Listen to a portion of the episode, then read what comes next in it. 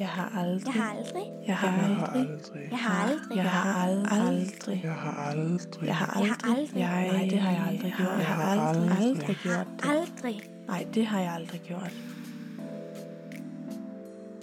Nej, nu har jeg da aldrig. Men det har jeg. Denne podcast indeholder stærkt seksuelt sprog og voldsomme historier. Derfor anbefales det, at du er over 15 år. Har du nogensinde læst eventyr og tænkt den lykkelige slutning virkede for urealistisk og overdrevet? Eller fascineres du af diverse makeover og opdoing-programmer, der dominerer tv-sendefladen? Så skal du lytte med nu. Jeg hedder Helene, og velkommen til Jeg har aldrig. I dag følger vi den sidste beretning i mit vilde og grænsesøgende liv, eller rettere turen væk fra det vilde og våde og ind i en tilværelse med børn, fuldtidsstudie og ansvarlighed. Jeg vil fortælle om turen ud af selvdestruktivitet og ind i anerkendelse af behov og traumer, og I kommer også ind og får et indblik i mit nuværende sexliv og mine tanker omkring fremtiden.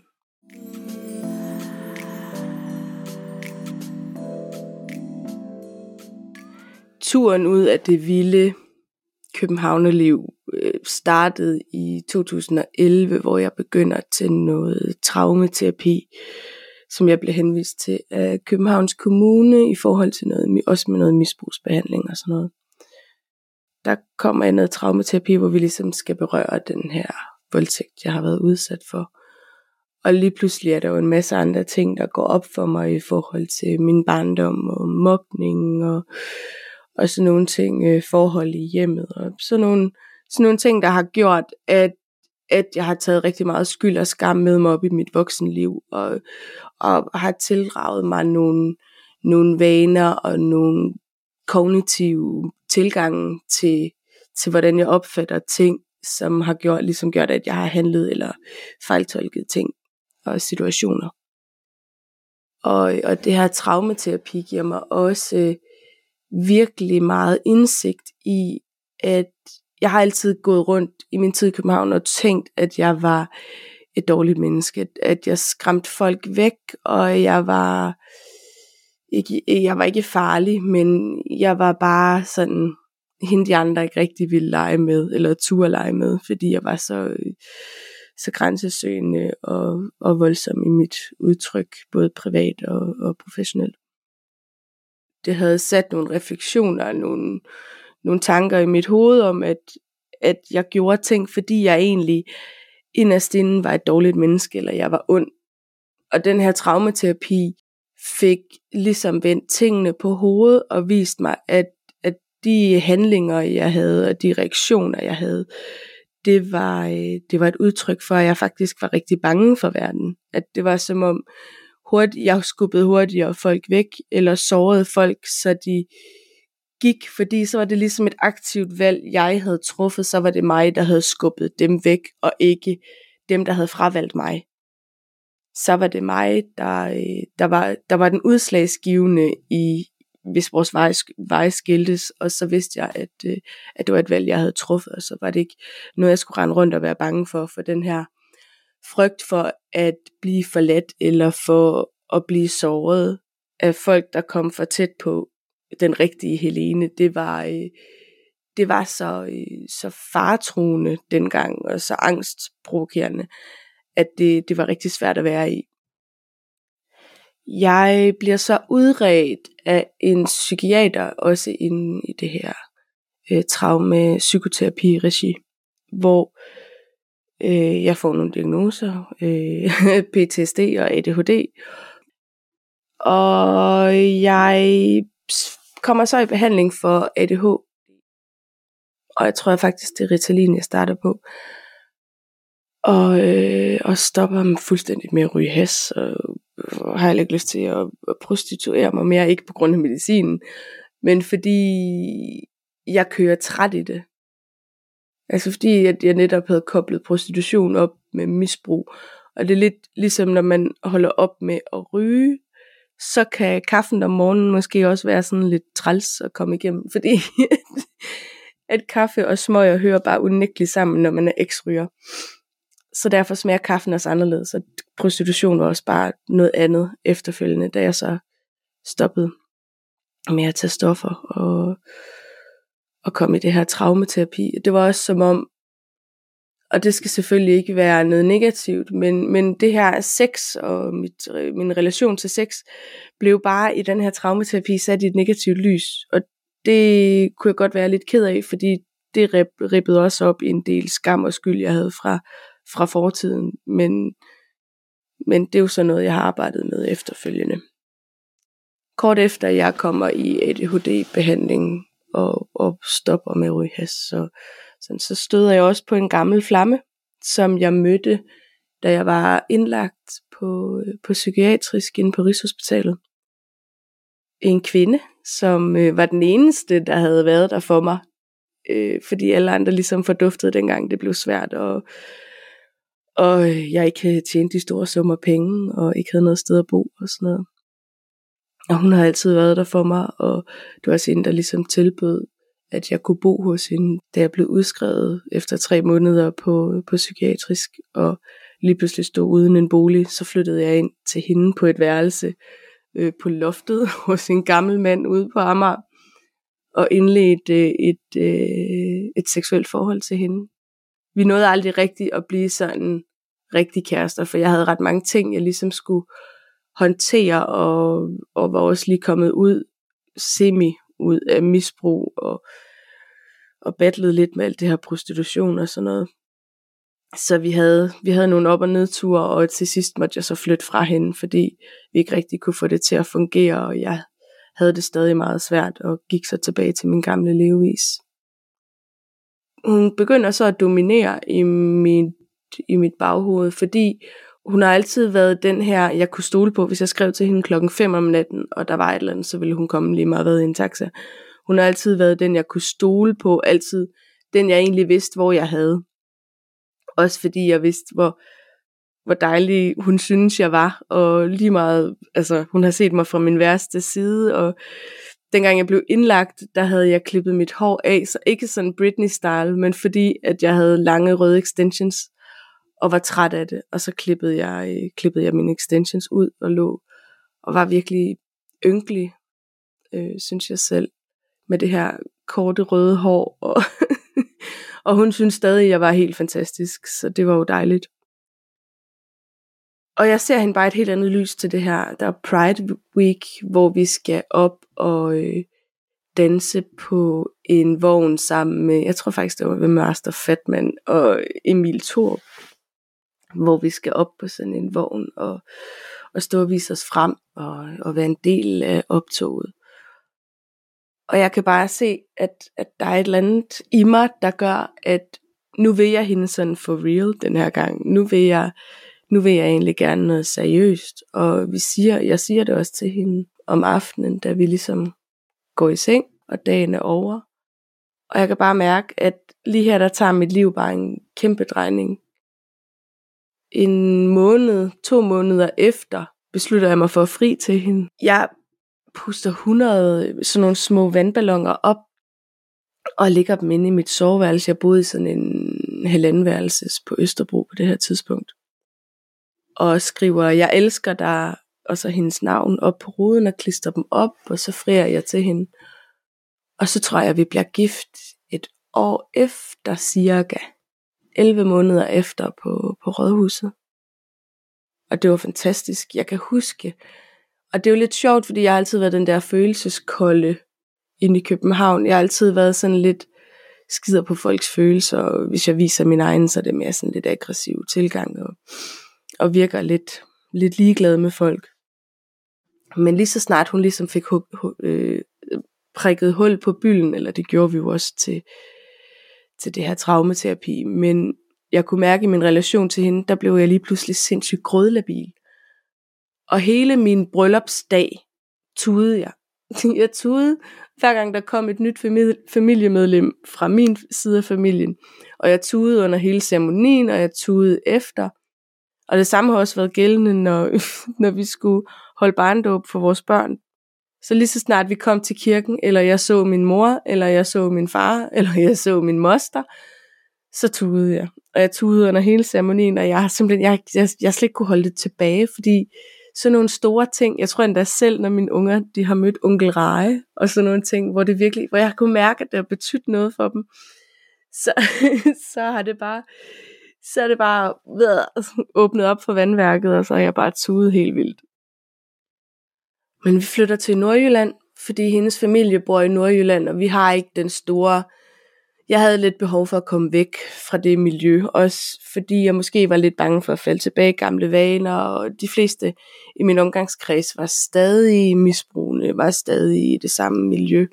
Så det havde jeg rigtig svært ved at, at rumme. Så derfor søgte vi væk, væk, fra, væk fra det hele op til, til en lille forstad til Aalborg, hvor vi så har boet i syv år. Øhm, men jeg følte mig også meget isoleret lige pludselig, og havde ikke noget netværk. Og så længe at vi ligesom var gift, og, og vi kunne hygge os og være, være sociale med, med, med min svigerfamilie, så var det jo intet problem. Men det var stadig meget isoleret. Jeg savnede stadig min familie helt sindssygt meget, og, og lige så snart jeg kunne se, at rigtig mange af mine bekendte og, og gamle, rigtig nære venner fra, fra min tid i København også øh, blev afruset og fik børn og, og blev gift og sådan nogle ting, så har jeg bare savnet dem helt vildt, og det har været rigtig svært at komme tilbage, fordi der er langt fra Aalborg til København, især når man ikke hverken har kørekort eller bil. så, er det, så, er det, så er der sgu virkelig langt i tog. Og især hvis man, øh, hvis man bare skal afsted en dag, og, og det der frem og tilbage, og fem timer og sådan noget. Da jeg flytter til Aalborg, er jeg også, øh, får jeg sindssygt meget øh, antipsykotisk medicin, og har også taget rigtig meget på efter det. Og, og det gør også, at jeg bliver til dels øh, depressiv, eller jeg bliver i hvert fald min seksuelle lyst, min libido, den er ikke eksisterende, fordi jeg får så sindssygt meget medicin. Jeg kommer i sådan et øh, psykose-team, fordi jeg begynder at opleve nogle bivirkninger på alt det her øh, antipsykotisk medicin. Og hun siger så til mig, prøv at Helene, du har overhovedet ikke brug for det her medicin. Du får sindssygt meget, du er overmedicineret.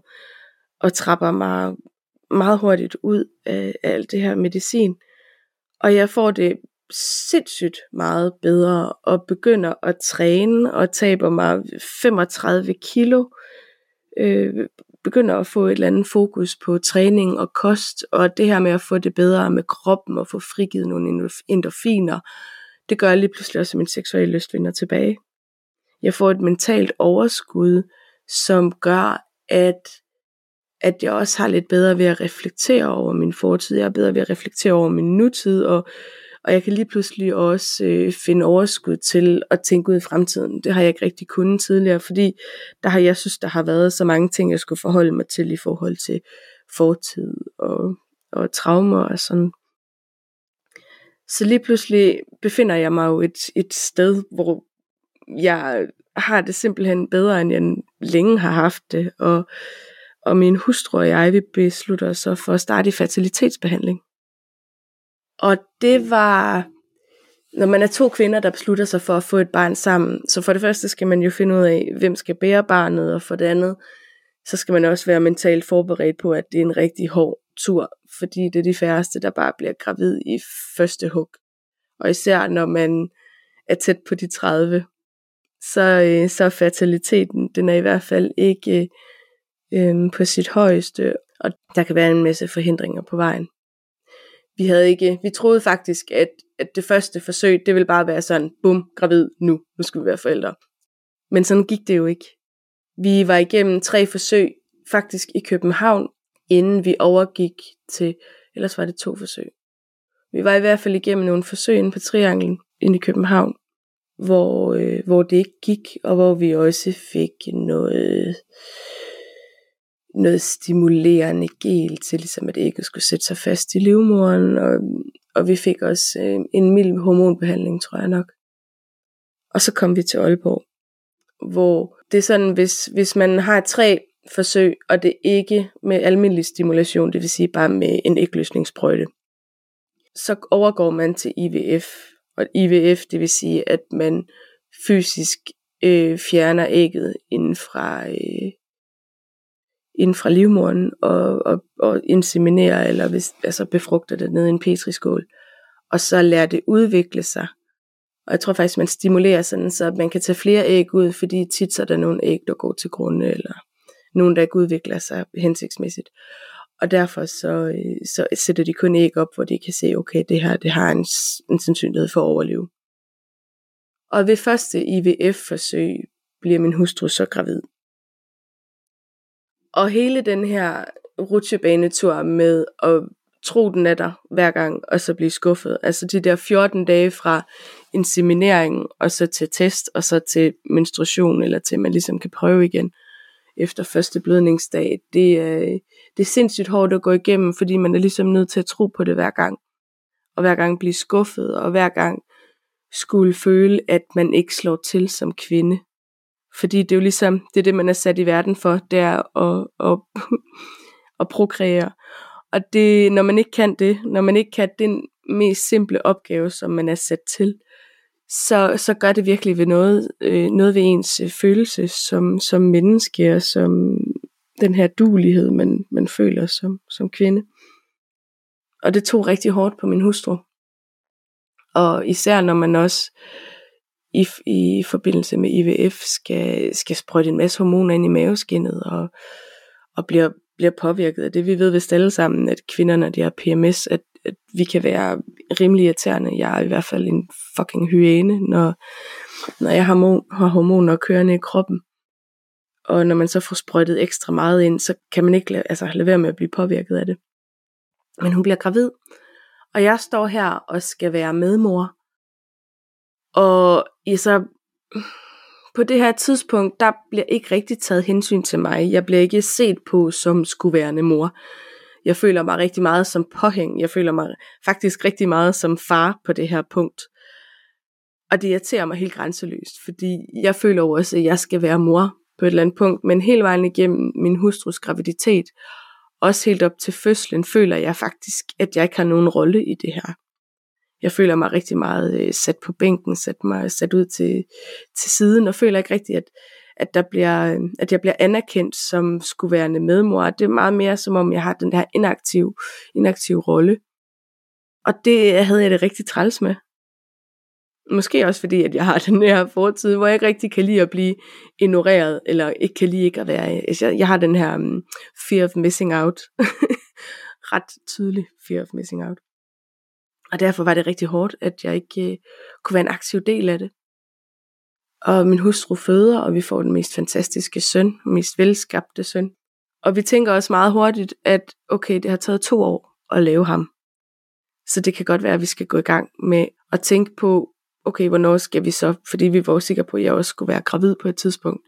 Og lige pludselig står vi og er 29 år gamle, og ved ikke helt, hvor lang tid det vil tage for mig at blive gravid. Hvis det skulle tage to år, så, så er der rimelig lang tid imellem ungerne. Så da, da vores første fødte, han er 6 måneder, begynder jeg i fertilitetsbehandling. Og øh, den gang, der skulle man selv betale, der var det egenbetaling. Så jeg havde sparet op og første forsøg lykkedes ikke. Og jeg kan huske, jeg var faktisk så sikker på, at jeg var gravid.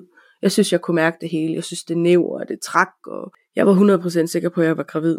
Og da jeg så kigger på den test, der er negativ, så, øh, så, så brænder hele min verden jo i, i grus, fordi at, at jeg netop bliver ramt af selv samme følelse, som min hustru havde været igennem. Det her med ikke at kunne slå til, og ikke at kunne finde ud af at være gravid. Det der med, at når ting ud af ens hænder, man ikke kan styre det, og psyken under en fertilitetsbehandling bare er så pisseirriterende. Jeg kan huske, jeg kan huske, de sagde, inden, da min hustru blev gravid, at, øh, at hver gang vi ligesom blev insemineret, så skulle vi gå hjem, og så skulle vi have seksuel sammenkvem, for ligesom det ville øge chancerne, eller sådan noget. Men det er også rigtig svært, når man gennemgår de her ting, og og have overskud til at lige gå hjem og dyrke sex, fordi man har fået det at vide alene. Så, så det, det, var, det var sgu, ja, det blev der nok ikke rigtig gjort så meget ved. Da vi så øh, anden gang skal, skal, da jeg anden gang skal insemineres, der holder jeg fast på over for lægen, at jeg vil gerne indgå i noget hormonstimulation, eller jeg vil gerne have, at, øh, at vi skal øge mine chancer for at blive gravid, netop fordi der også var egenbetaling på. Og vi har valgt en åben donor til vores børn, så det vil sige, at en klat sæd øhm, med 20 millioner levende sædceller, eller en motilitet på cirka 20, det, øh, det koster øh, 5.500 per klat. Det betalte vi ikke noget for dengang min hustru blev insemineret, men dengang jeg skulle insemineres, så der var en betaling, der skulle vi så både betale for øh, strå eller sæd, og for selve behandlingen inde hos øh, gynekologen. Jeg får så den her hormonstimulation og bliver insemineret. Og 6-7 dage efter inseminationen begynder jeg at og tænker, nå, det var så det. og, og er meget negativ omkring øh, det her forsøg, trods at jeg vidste, at der var faktisk var to æg. Det ene var lidt større end det andet, og der var sådan meget teknisk indover. Og det sjove, det har jeg helt lidt at fortælle, det sjove er jo, at vores søn, han sidder jo på min hustrus skød, mens jeg ligesom blev insemineret øh, anden gang. Og, det, og jeg kan huske, jeg siger til ham, gynekologen, det er jo ikke alle børn, der er med, når, når deres søskende øh, ligesom bliver, bliver lavet. Så det var sådan et lidt specielt øjeblik for os. Men jeg bliver så gravid, finder jeg ud af. Jeg tager en test øh, fire dage efter, jeg ligesom har haft den her blødning, det vil sige på dag 10. Og den er bare 100% positiv. Normalt så skal man teste 14 dage efter inseminationen, men jeg tester så meget hurtigt efter og bliver sådan helt, jeg bliver helt dårlig. Og kan huske, at, øh, at vi tager de her tisseprøver og smækker hovedet på min svigerfar og siger, så nu kommer der en mere.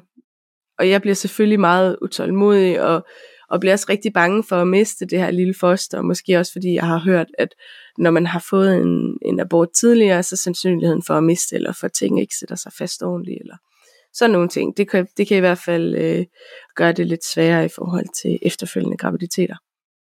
Så jeg booker en, en tidlig scanning i uge 6, og vi kommer op til den her scanning, og jeg synes bare, jeg synes det niver helt vildt i mit underliv, så det er også derfor, jeg sådan er virkelig bange for at miste den her graviditet. Og hende, der scanner mig, jeg kan bare se med det samme, hun sætter den her øh, scanner, eller hun stikker den her scanner op i min skede, at der er to små, der er faktisk tre små runde pletter, og jeg tænker bare, fuck. Og hun siger så, det, der, der er to. Og så siger jeg, jeg, jeg kan se en mere. Og så grundet det her hormonstimulation, har jeg så fået sådan en vandsyste. Og det er ligesom det, der sidder niver op i min livmor.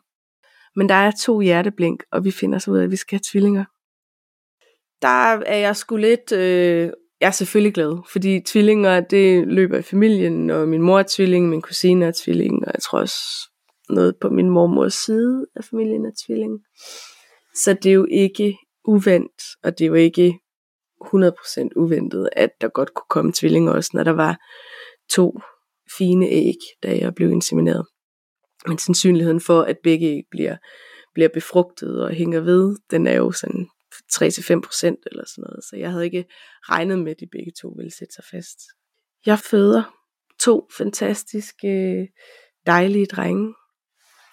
Og jeg må jo så øh, under hele det her forløb, også inden den første søn kom til verden, fik jeg fjernet mine silikonebryster.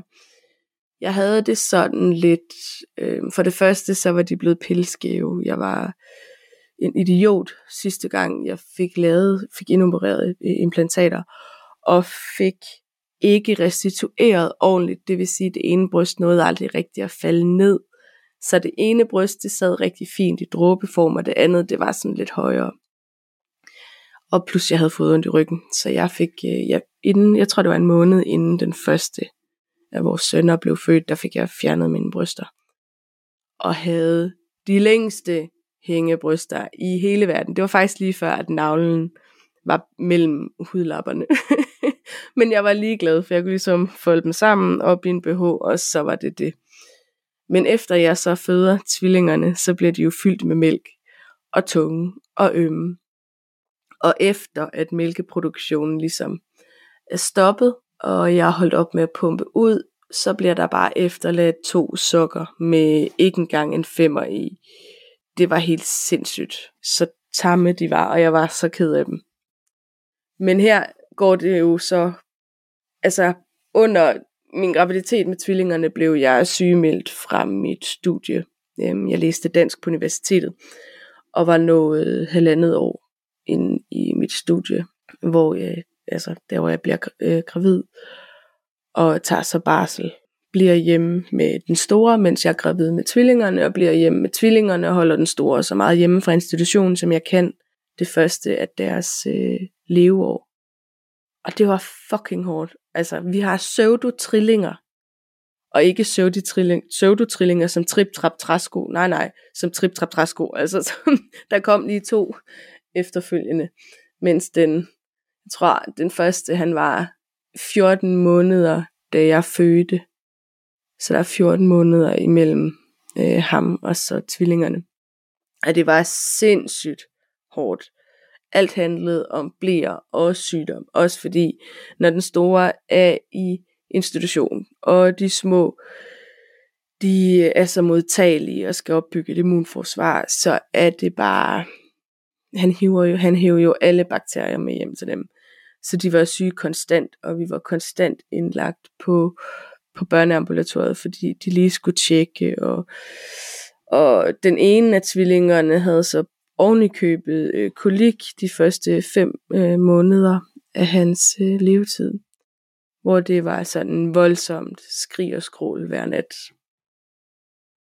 Under min barsel med tvillingerne bliver det også tydeligt for mig, at jeg på ingen måde skal være gymnasielærer at jeg ikke har lyst til, selvom at jeg elsker dansk, og jeg elsker, og jeg elsker sådan noget med at sidde og nørde grammatik og sprog og sprogforståelse og fonetik og sådan nogle ting, så bliver det også ret tydeligt for mig, jeg har ikke lyst til at undervise en masse 16-årige i et fag, som de for det første ikke selv har valgt, og for det andet, så er det de færreste, der synes, det er skidespændende. Så derfor øh, søger jeg. jeg har, I 2014 havde jeg søgt ind på sygeplejestudiet, som egentlig er min store drøm, og havde fået afslag, eller jeg var blevet tilbudt en standby-plads, som jeg havde takket nej til, fordi jeg tænkte, sandsynligheden for at komme ind ikke var særlig stor. Så jeg søger kvote 2 i 2018 og kommer ind, eller får tilbudt en standby-plads, som jeg takker ja til. Og når lige at komme tilbage på dansk studiet på uni da, øh, da jeg får en mail om, at jeg er optaget på sygeplejestudiet 2019. På en, altså hvor jeg ligesom er kommet ind via min standbyplads.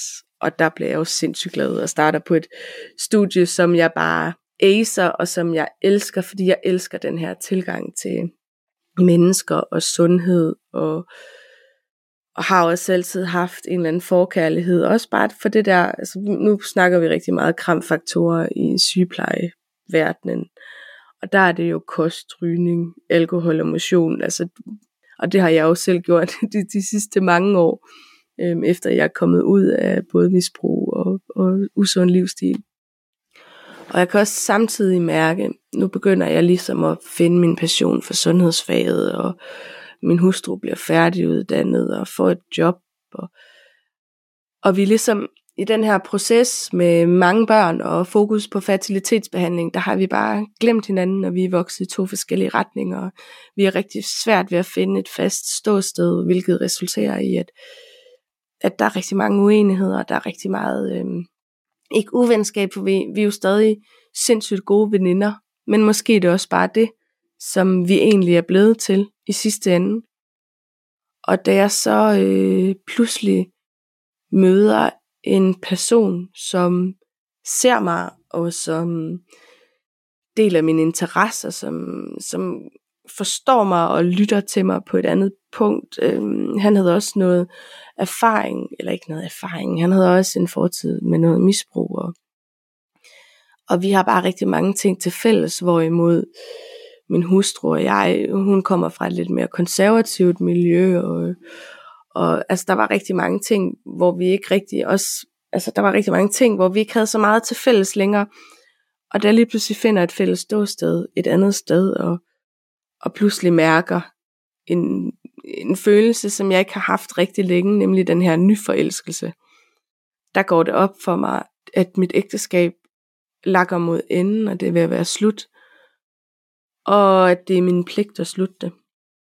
Det var noget, der, altså det var virkelig noget, jeg tænkte sindssygt længe over.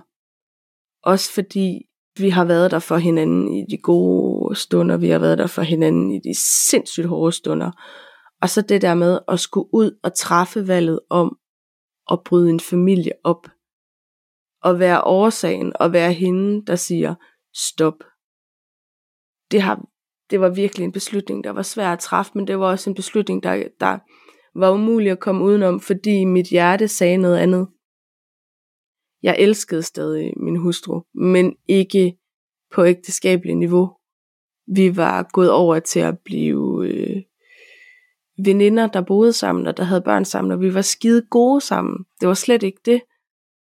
Men, men vores forelskelse og vores, de der følelser, altså vi var lidt mere sammen af, af vane og af frygt for egentlig at være alene, fordi vi fandt så meget tryghed i, i det fællesskab, vi havde bygget op så var vi rigtig bange for lige pludselig at blive alene og skulle klare os hver for sig. Og det blev bare rigtig tydeligt for mig, da jeg så, øh, så bliver forelsket i en anden. Og jeg, øh, jeg tror, der går en hel måned. Jeg handler ikke rigtig på de her følelser, fordi jeg tør ikke. Øh, jeg lærer, og det er jo selvfølgelig en mand, eller ikke selvfølgelig, men det er en mand, jeg forelsker mig i. Og jeg bliver simpelthen så dårlig og reflekterer og tænker så meget, at jeg taber mig 10 kilo på en måned, på den her måned, hvor jeg ligesom går og, og ikke ved, hvilket ben jeg skal stå på, og ikke ved, hvordan, for det første, hvordan jeg skal, skal sige det til min hustru, at jeg vil skilles, og, og sådan nogle ting. Og det var øh, også fordi, jeg er så bange for at sove hende, fordi jeg ved jo, at jeg vil sove hende. Det er jo uundgåeligt. Altså, jeg tror, jeg tror ikke, der er nogen, der sådan har tænkt, øh, når konen eller manden er kommet og sagt, Nå, jeg vil skilles. Nå, fedt. Ej, det, er jo, det tænkte jeg også lige på. I så fald, så, så har de været meget heldige.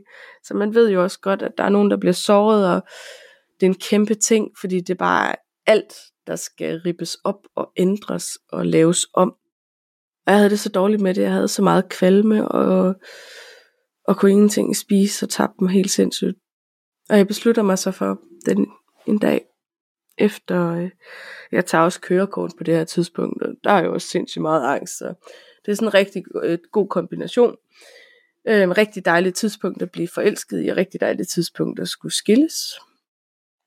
Da jeg består min øh, køreprøve, der går jeg ud og drikker en øl, og så går jeg hjem og siger til min hustru, prøv her her, og hun havde også i ugerne op til kunne mærke, at der var noget galt hvor jeg selvfølgelig har været nødsaget til at, at, at lyve, fordi at, at jeg har haft det så skidt med det hele. Men hvor jeg så fortæller, at jeg vil skilles, og, og hun bliver sindssygt ked af det. Og det var, fuck, det var hårdt. Og, øh, og hun flytter ud. Vi bor i et hus, som min svigerfar havde købt og lejet ud til os. Og hun flytter sig om morgenen. Og jeg har det rigtig svært med det hele og tager så den første fødte med, og jeg, øh, jeg har så tvillingerne.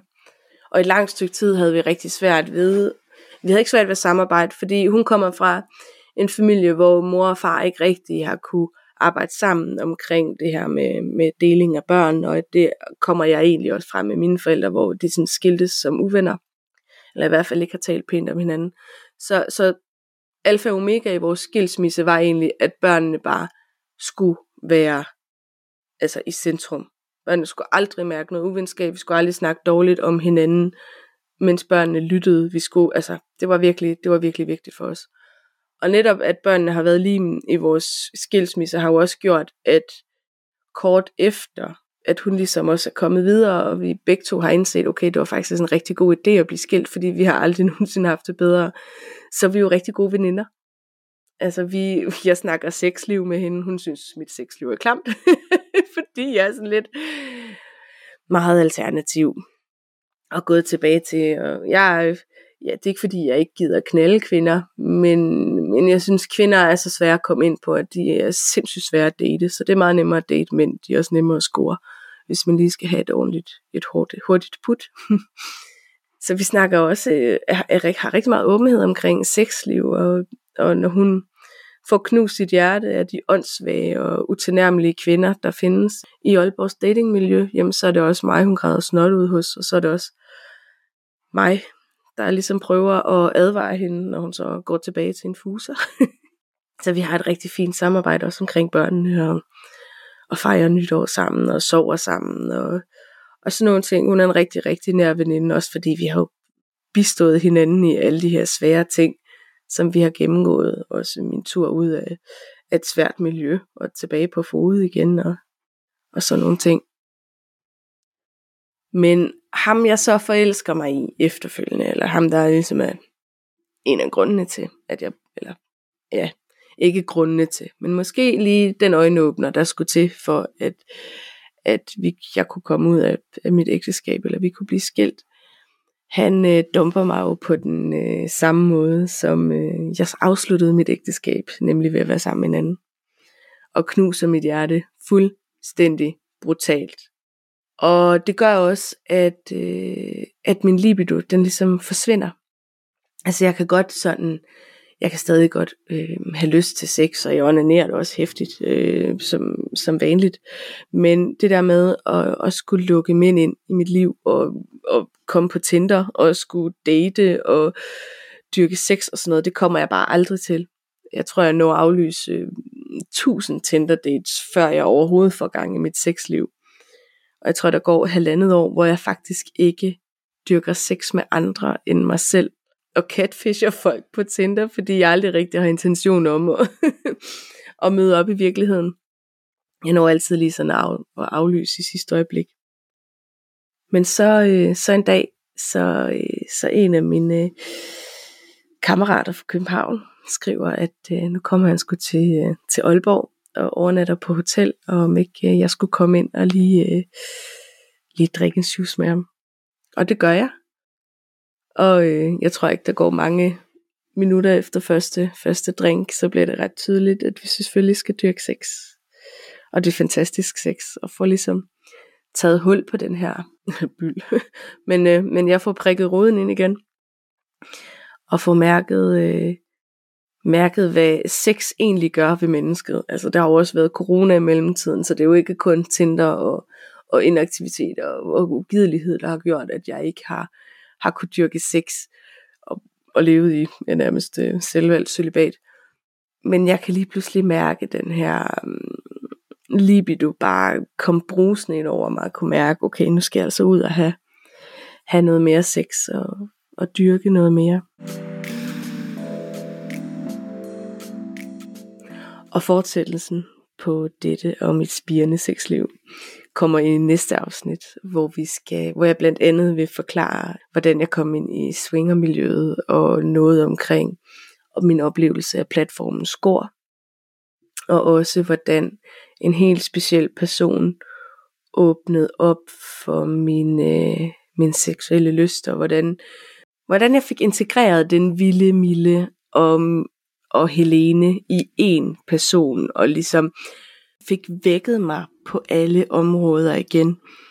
Han øh, så alle mine facetter og anerkendte mig, både for min fortid og så min fremtid, og, og også anerkendte de ar, jeg måske havde.